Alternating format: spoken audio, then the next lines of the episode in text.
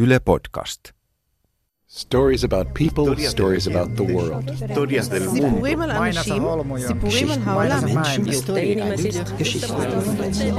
Tarinoita ihmisistä, tarinoita maailmasta. Tuntuuko sinusta, että maailmalta syliin on vyörynyt viime aikoina pelottavia uutisia? Niin minustakin. Minä olen Paula Vileen ja kutsun sinut tekemään kolme kurkistusta aikaan, jossa elämme. Tässä ensimmäisessä jaksossa kysyn, kuka pelastaisi ydinaseriisunnan. Ydinaseriisunnan tärkeys tatuoitui aivoihini viimeistään kymmenen vuotta sitten, kun kävin Hiroshimassa Japanissa. Matkataanpa hetkeksi noihin tunnelmiin. Luotijuna kiitää yli 300 kilometrin tuntivauhtia Tokiosta etelään. Se kuljettaa neljässä tunnissa tuhannen kilometrin päähän Hiroshimaan, maailman ensimmäiseen paikkaan, johon on ulotettu nykyaikaisen sodankäynnin kenties kamalin ase, ydinpommi. Shinkansen luotijunasta ulos astuttaessa asemalta avautuu varsin tyypillinen japanilaiskaupunki, vilkkuvine mainosvaloineen ja pelihalleineen. Autoja vilistää ruuhkaksi asti, kuten miljoona kaupungissa voi olettaakin. Mutta kuin salaman iskusta tunnelma muuttuu, kun astuu Hirosiman keskustassa sijaitsevaan rauhanmuseoon. Se vie hetkessä yli 60 vuoden päähän, hetkeen, joka muutti Hiroshiman ja ihmiskunnan historian ikuisesti. Rauhan sanomaa julistavassa museossa käydään kiihkottomasti läpi tapahtumat elokuun kuudentena vuonna 1945. Yhdysvaltain pommikone pudotti äärimmäistä tuhoa kylväneen ydinpommin merkittävään varuskuntakaupunkiin Hiroshimaan. Tarkkaa kuolonuhrien määrää ei vieläkään tiedetä, mutta heti kuoli 100 000 ihmistä ja säteilyn aiheuttamiin jälkivaikutuksiin kuoli iskua seuraavien vuosien kuluessa parisataa tuhatta ihmistä. Hiroshimassa silmieni verkkokalvoille paloi pysyvä kuva ydinpommin tuhoamasta kupolikattoisesta rakennusraadosta. Se seisoi huutomerkkinä muistuttamassa maailmanhistorian mustasta hetkestä. Tapasin Hiroshimassa myös Keiichiro Matsushiman, tuolloin jo yli 70-vuotiaan herran, joka oli selviytynyt Hiroshiman atomipommista kuin ihmeen kaupalla. Hän kertoi muistavansa koko ikänsä, kuinka pölyn laskeuduttua lähti kävelemään koulustaan ulos kadulle – ja vastaan tuli ihmisiä kuin käveleviä kuolleita. Pahoin palaneita, osalta pommi oli kuorinut ihon.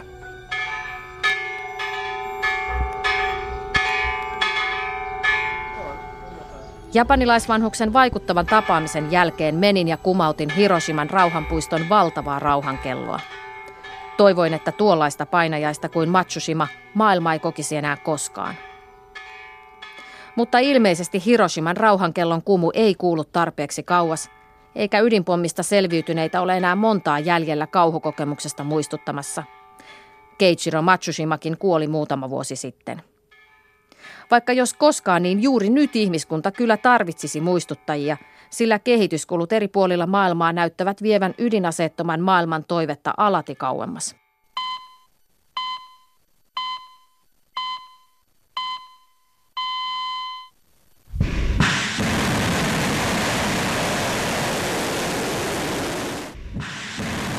Pohjois-Korea on tehnyt yksin tämän vuoden aikana yli puolenkymmentä ohjuskoetta. Samaan aikaan tuo eristäytynyt maa uhittelee ydinaseiskulla. Robottimaisten paraatien, hurmahenkisen TV-kuuluttajan ja satojen ihmisten tasatahtisten tanssikuvioiden maahan tekisi mieli suhtautua vitsikkäänä paralleelina todellisuutena.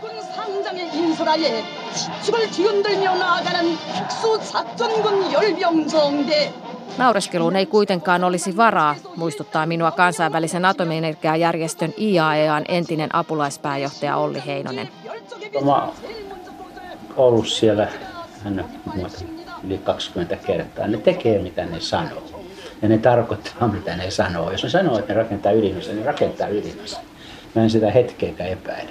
Jos ne sanoo, että ne sitä käyttää, niin ne voi senkin tehdä vielä. Ei pidä aliarvioida. Se ajattelutapa on jonkun verran erilainen. Ja niillä on hyviä tiedemiehiä, ne on taitavia, niiden resurssit on heikot, mutta tota, sen takia he ei välttämättä kovin monimutkaisia ratkaisuja. Tapaan Heinosen Washingtonissa, jossa hän nykyään asuu ja työskentelee tieteellisenä neuvonantajana Foundation for Defense of Democracies järjestössä. Osan työajastaan hän on yhä myös maineikkaassa Harvardin yliopistossa. Ydinasevalvonnassa meritoituneen Olli Heinosen arviota kysyy myös Yhdysvaltain kongressi, kun se yrittää saada käsitystä Pohjois-Korean ydinaseuhan suuruudesta ja vaikkapa ydinaseiden määrästä. Kysytään siis mekin. On vaikea sanoa, tuota, kuinka monta ydinasetta tuonne materiaalia aika moneen, koska ehkä tuommoinen kymmenkunta, ehkä enempikin plutoniumiin ja uraanista me ei kovin paljon tiedetä, koska ei tiedetä kuinka paljon on pystynyt tekemään uraanin rikastusta. Niillä on vähän erilaiset tota, laatustandardit ja tuotantostandardit ja ajattelutapa. Niin ne on valmiita ottaa huomattavasti suurempia riskejä epäonnistumisen suhteen kuin mitä ehkä me ollaan totuttu. Ja siinä mielessä niitä nämä aseet heidän näkökulmastaan saattaa olla jonkun verran käyttökelpoisempia kuin mitä ihmiset yleensä olettaa. Eli hip hei ja onnea maailma. Pohjois-Koreasta on siis vääjäämättömästi tulossa ja todennäköisesti jo tullut ydinasevalta.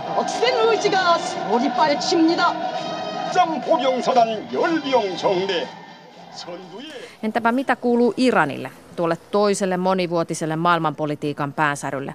Senhän kanssa Obaman kaudella saatiin neuvoteltua kuuden valtion kesken ydinsopimus. Iran lupasi leikkauksia ja rajoituksia ydinohjelmaansa ja sai vastineeksi talouspakotteiden purun. Tämä Iranin JCPO on sama juttu. Tässä on ostettu aikaa, mutta ei tätä ongelmaa olla kyllä vielä ratkaistu. Mikä huolestuttaa eniten? No heille, heille jää ensinnäkin tämä ohjuusohjelma, niin sehän tuota, kaikki pakotteet poistuu niin pian kuin IAE tekee tämän päätöksensä tästä, että tämä ohjelma on rauhanomainen. Mutta sen jälkeen se ohjelma voi muuttaa luonnetta, jos joku niin haluaa, mutta nämä pakotteet ei tule sen takia takaisin. Ja tuota, sitten heille jää tämä rikastuskapasiteetti, jolla on vaikea ymmärtää tarkoitusta nykyisessä tilanteessa. Ja meidän pitää muistaa, että tällä hetkellä tota noin, niin uraanin rikastustoiminnassa on hirmuinen ylikapasiteetti. Uraani ei tästä maailmasta lopu seuraavan 10-20 vuoden aikana. Sitä riittää ja rikastusta riittää ja sen saa halvalla. Mm. Niin miksi kehittää lisäkapasiteettia? Voiko meillä olla käsissämme Iranin kanssa sama tilanne, että tavallaan perustuu johonkin toivoon ja nyt yhtäkkiä voidaan olla sitten vastaavassa tilanteessa kuin Pohjois-Korean kanssa? Ja voidaan spekuloida näillä. Ja tota, tämä Iranin kohdalta lähtee tietysti heidän omasta turvallisuusnäkökohdasta. Mm. Ja jos heidän tarvii tota, käyttää tätä rikastettua uraania ja rikastaa sitä korkeampiin rikastusasteen, he voi sen tehdä. Mm. Eikä sitä voi kukaan niin kuin, kiertää. Erityisesti mm. sit, kun 15 vuotta tästä sopimuksesta on kulunut, mutta myöskin ennen sitä. He voi sen sanoa, että tota, no, ne, nyt on katsonut tämä rauhanomainen ohjelma. Me halutaan, että meitä käsitellään niin kuin kaikkia muita maita. Mm. Ja nyt me ollaan päätetty, että me tehdään tämä, tämä, tämä. Ja tästä tietty esimerkki siitä niin kuin varoitus tavallaan vastapuolella on tämä, että he on sanonut, että nyt he katsoo, että pitäisikö heidän tuota, rikastaa tätä uraania myöskin tuota, polttoaineeksi laivoihin. Iran sopu saattaa olla kyllä koetuksella muutenkin, sillä Yhdysvaltain uusi presidentti Donald Trump haukkui kampanjassaan Iranin ydinsopimuksen katastrofaaliseksi ja kenties typerimmäksi diiliksi, jonka hän on ikinä nähnyt. Kampanjapuheista Trump on toki hivenen pakittanut tyylilleen uskollisesti, mutta yhtä kaikki Trumpin hallinto on ilmoittanut, että Iran sopimus käydään läpi erillisessä arvioinnissa. Mutta mitä tässä ajassa tekevät ydinasejättiläiset Yhdysvallat ja Venäjä itse? Onko niistä ydinaseriisunnan pelastajiksi? Ei siltä vaikuta. Trump on nimittäin viitannut haluavansa kasvattaa Yhdysvaltain ydinasearsenaalia omien sanojensa mukaan, kunnes maailma tulee järkiinsä. Trumpin venäläisvirkaveli Vladimir Putin haluaa myös maalleen entistä paremmat ydinaseet. Ydinasekapasiteetin kasvattaminen on Venäjän kuluvan vuoden päätavoitteita – Nämä ulostulot saatiin Kremlistä ja Trump Towerista juuri viime joulunalla. Mietin tuolloin juttua aiheesta tehdessäni, että näinköhän suurvallat antoivat maailmalle joululahjaksi kiihtyvän ydinvarustelukierteen. Kovin kylmä ydintuuli ainakin puheissa näyttää puhaltavan, vai miten näihin pitäisi Olli Heinosen mielestä suhtautua? Me puhutaan ydinaseiden lisäämisestä, niin kuin näistä twiiteistä tai lausunnoista, niin mm. ei se oikeastaan ole välttämättä ihan sitä. Niin meillä on tässä kaksi asiaa, mitä tapahtuu. osa näistä ydinaseista on vanhoja. Ne pitää modernisoida. Niissä on elektroniikkaa. Ei, ei se voi enää mitään radioputkia käyttää, tota, kun ei niitä ole saatavissa. Niin osa tästä, kun ne puhuu näistä modernisoinnista, niin itse asiassa se on niin näiden laitteiden turvallisuuden lisäämiseksi. Ja musta se on hyvä, että se tehdään, koska vaikka me pidä, että ydinaseita on siellä, mutta niin tästä täytyy ottaa pikkusen tämmöinen niin realistinen lähtökohta, että ei me haluta tota noin, myöskään lisätä meidän turvattomuutta sillä, että nämä ydinaseet vanhentuu ja niiden kontrollisysteemit ei ole ajan tasalla. Mutta ei tässä kannata vielä huokaista helpotuksesta, sillä samaan aikaan suurvallat havittelevat Heinosen mukaan myös aivan uudenlaisia ydinaseita. Mutta sitten on tämä toinen puoli, se, että he haluavat tietysti myöskin samaan aikaan katsoa myöskin jonkun verran tehokkaampia ydinaseita ja myöskin jos niin kuin ihan viime aikoina on tullut tämmöisiä lausuntoja, että meidän pitäisi ehkä rakentaa semmoisia ydinaseita, jotka on jonkun verran pienempiä, mitä voi käyttää taistelukentällä niin kuin enempi taktisia ydinaseita, niin tämä nyt ei ole kovin tota terve kehitys. Ja meidän pitäisi saada nämä suurvallat uudestaan tähän neuvottelupöytään. Että tällaisia suunnitelmia. Onkohan meillä tulevaisuudessa taistelukentillä sotilaita, joilla on taisteluliivissään paitsi rynnäkkökiväärin ammuksia ja käsikranaatteja, myös oma pikku täsmä ydinase? Hyytävä ajatus.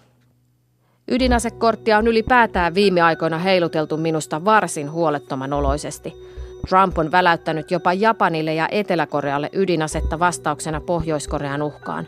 Se merkitsisi todennäköisesti ydinasevarustelukierrettä. Silloin herää kysymys, erityisesti esimerkiksi Lähi-idässä, että, tota, että näin kävi siellä kauko-idässä, että tota, kyllä meidänkin tässä jotenkin pitää varustautua ja sen takia olisi kyllä hyvä saada tämä Lähi-idän joukkotuhoaseeton vyöhyke uudestaan eloon.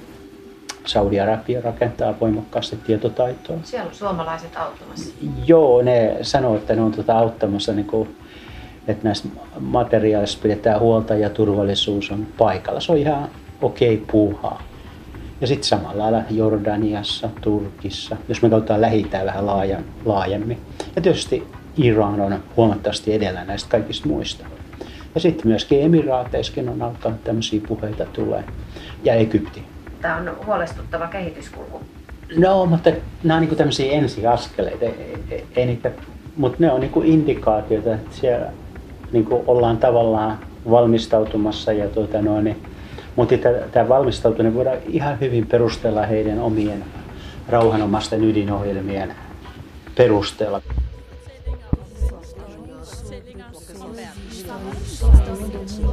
Tarinoita ihmisistä, tarinoita maailmasta. Tässä podcastissa kysyn, kuka pelastaisi riisunnan. Minä olen Paula Vileen. Ulkomaan toimittajan urani alussa vuosituhannen vaihteessa ajattelin vielä naivisti, että tokkopa Euroopassa kovin pian soditaan Jugoslavian hajoamissotien ollessa tuoreessa muistissa. Kuinka väärässä olinkaan. Itä-Ukrainan taistelut ja Venäjän tekemä Krimin valtaus viimeistään muuttivat Euroopan turvallisuuspoliittisen todellisuuden – Sota on tullut Euroopan laidalle ja jännitteet ulottuvat Itämerelle asti. Heinosen mukaan Euroopassakin on tahoja, jotka Ukrainan tapahtumien myötä ovat nostaneet esiin tarpeen iräänlaisesta eurooppalaisesta ydinaseesta. Ja nyt on tämä uutena tullut myöskin tämä Euroopan turvallisuus ja sitten tiettyjen maiden luottamus, epäluottamus siihen, että esimerkiksi Yhdysvallat auttaa heitä kriisiin tullessa – ja sen takia olet varmasti nähnyt, niin on tota, esimerkiksi Euroopassakin ruvettu ajattelemaan, että pitäisikö meillä olla tämmöinen joku eurooppalainen ydinase ää, käytettävissä ja siinä on monenlaista formulaa, mutta yksi on se että tietysti, että otettaisiin hyötyä esimerkiksi Ranskan ydinaseissa, jotka olisi samalla EUn ydinaseita, koska Britannia on lähdössä pois, niin ei voi sitä ajatella. Niin tämä on minusta niinku huono merkki, että tämmöisiä alkaa tulee. Toisaalta se on hyvä, että niistä keskustellaan. Se osoittaa, että no siellä on tota, esimerkiksi Saksassa on ihmisiä, jotka ja tota, noin, niin Länsi-Euroopassa, koska he on huolissaan. He on huolissaan, mitä Venäjä on tehnyt tota, viime vuosien aikana. Mutta en mä usko, että tässä mikään tota, noin, eurooppalaisen ydinasesysteemin ollaan menossa. Mutta tämä osoittaa sen, että on tämmöinen niin epävarmuus kansainvälisessä politiikassa ja samaan aikaan ei ole tämmöistä niin kuin todellista johtoa. Vuonna 2017 olemme siis kansainvälispoliittisesti niin epävarmassa tilanteessa, että yhtäkkiä ydinaseriisunnan sijaan yhdellä jos toisella maailmankolkalla ainakin joissain piireissä punnitaan ydinaseilla varustautumista. Ydinaseriisunnan veteraanikin myöntää, että kehnolla tolalla ollaan. Eihän se niin kovin aurinkoiselta näytä. Jos katsotaan vähän myöskin taaksepäin viimeisen kymmenen vuoden aikana, niin tämä ydinaseiden riisunta ei ole pahasti edistynyt. The long paralysis in the United Nations disarmament bodies has prompted many to retreat into entrenched and inflexible positions. This has unfortunately become the new normal. Onneksi hanskoja ei ole kuitenkaan lyöty täysin tiskiin, sillä reilu sata valtiota yrittää puhaltaa virtaa ydinaseriisuntaan. YK alkoivat maaliskuussa neuvottelut maailmanlaajuisen ydinasekieltosopimuksen aikaansaamiseksi. Tosin oireellisesti yksikään ydinasemaa ei osallistunut neuvottelujen ensikierrokseen. Yhdysvaltain YK-lähettiläs Nikki Haley sanoi tuolloin, että äitinä ja tyttärenä ei mitään muuta niin mieluusti näkisi kuin ydinaseettoman maailman. Mutta ei kuulemma voi, koska Pohjois-Korea. As a mom, as a daughter, there is nothing I want more for my family than a world with no nuclear weapons. Olli Heinonen harmittelee yksituumaisuuden puuttumista. Ei ole tämmöistä yhteistä visiota, mitä pitäisi tehdä. Ja ei ole ihan pian näkyvissä. Meillä on monta tuota, niin kuin tämmöistä sarkaa, mitä ollaan niin kuin edetty monta vuotta tässä, mutta kaikki on niin kuin pysähdyksissä. En usko, että tämä asevarustelu on kenenkään tota, no, niin edun mukaista, koska on monta asiaa, mihin he tarvitsevat myöskin varoja ja ydinaseet on kalliita ja niiden ylläpitäminen on kallista. Ja miksi investoida rahaa semmoiseen, jota ei sitä käytetäkään. Et jos he pystyisi tämän ratkaisemaan, niin siinä olisi silloin paikallaan Nobel-palkinnot. Ne edelliset vissiin jaettiin liian aikaisin. Ydinaseriisunnan nykyisessä vastamäessä jonkin verran lohduttaa, että hankalia aikoja ydinaseiden vähentämisponnisteluissa on eletty ennenkin. On October 22, 1962, President John F. Kennedy broadcast a special message to the nation from his office in the White House. Here is President Kennedy as he delivered that message, bearing on recent events in Cuba. 1960-luvulla suurvallat kävivät jopa ydinsodan partaalla Kuuban kriisissä. Mutta tuolloinen Yhdysvaltain presidentti John F. Kennedy ymmärsi, että ydinaseita on vähennettävä, jos maailman ylipäätään halutaan säilyvän. Today, every inhabitant of this planet must contemplate the day when this planet may no longer be habitable. Every man, woman, and child lives under a nuclear sword of Damocles. JFK varoitti YK-puheessaan tuolloin, että ydinaseuhka leijuu maailman jokaisen ihmisen yllä kuin Damokleen miekka hiuskarvan varassa. Kennedy pelkäsi, että ilman rajoituksia ydinasevaltioiden määrä ehtisi nousta jopa 20 vuoteen 1964 mennessä. Kennedyn aloitteesta maailmaan saatiinkin aikaan ydinaseita rajoittava ydinsulkusopimus. The doomsday clock indicating how close the humanity is to global catastrophe has been set at 2.5 minutes to midnight. Nykytilanteelle kuvaavasti niin sanottua tuomiopäivän kelloa siirrettiin tänä vuonna puoli minuuttia lähemmäs keskiyötä. Tuomiopäivän kello on nyt kaksi ja puoli minuuttia vaille keskiyön, eli ihmiskunnan tuhon. Chicagon yliopiston ylläpitämän kellon aikaa määrittävä ydinasiantuntijaryhmä katsoi, että Donald Trumpin valtaan nousu ja hänen lausuntonsa ovat nostaneet ydintuhon uhkaa. 64 vuoteen tuomiopäivän kello ei ole ollut näin lähellä keskiyötä. Me ollaan semmoisessa tietyn massa vakuumissa tässä, että puuttuu tällainen niin kuin yhteinen sävel. Tarvitaan joku uusi Kennedy ja tuota, siitä lähtee. Ei ole näkyvissä.